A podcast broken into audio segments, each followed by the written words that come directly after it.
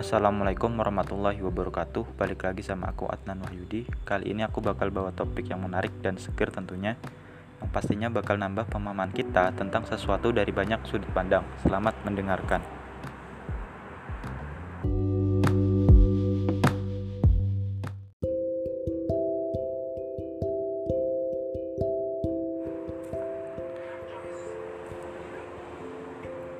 Berikut ada tulisan dari Amelia Rosari yang dikutip dari IDN Times.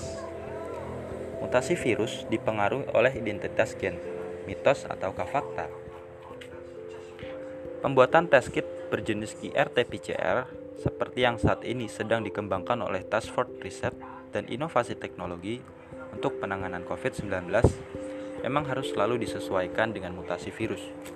Dalam kasus ini, fakta bahwa lokasi ternyata berpengaruh pada mutasi virus corona. 1. Mutasi virus adalah sesuatu yang wajar. Tak sedikit orang awam yang menganggap bahwa mutasi SARS-CoV-2 atau virus-virus lain adalah sesuatu yang mengerikan. Apalagi setelah virus corona banyak menginfeksi manusia di seluruh belahan dunia. Bagaimanapun, mutasi adalah sifat alamiah virus yang tak bisa dihindari. Namun, tidak menutup kemungkinan bahwa suatu virus dapat mengalami perubahan mutasi, sehingga karakter virus itu pun ikut berubah.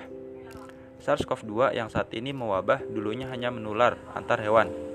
Namun, mutasilah yang akhirnya membuat virus ini bisa ditularkan dari hewan ke manusia. Meski hal ini memerlukan beberapa tahun. Tutur Revata Utama, CTO dan co-founder Nusantix.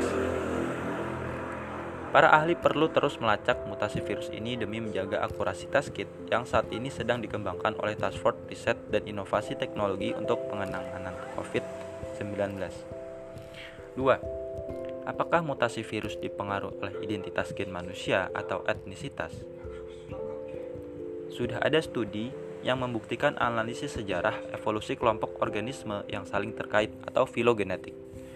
Strain spesifik untuk populasi Asia Timur, Kaukasia, Amerika dan Australia atau Latina secara empiris telah diteliti dan masing-masing strain punya karakter yang berbeda. Itulah mengapa orang yang menyatakan bahwa sebaran lokasi pun berpengaruh terhadap mutasi virus.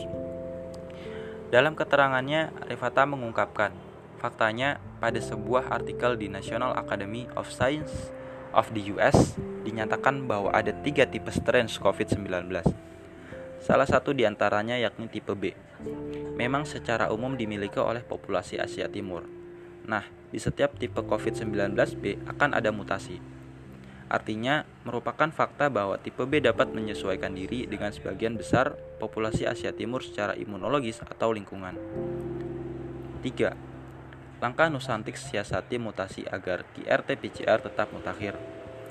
Langkah nyata Nusantik untuk terus menyesuaikan mutasi virus adalah dengan memonitor data sequence yang sudah diunggah di Bank Data Internasional, yakni Global Initiative on Sharing All Influenza Data.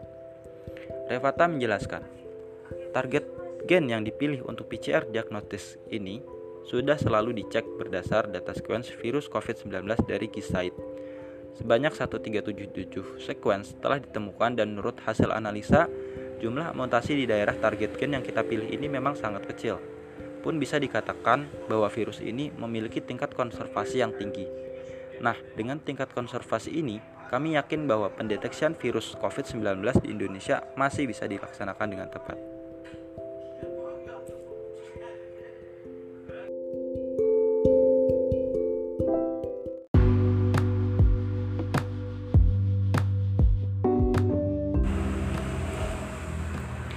Mungkin kali ini aku cukupkan, semoga bermanfaat. Ada kurangnya dari aku semata, ada lebihnya itu dari Tuhan. Sampai jumpa di lain waktu. Wassalamualaikum warahmatullahi wabarakatuh.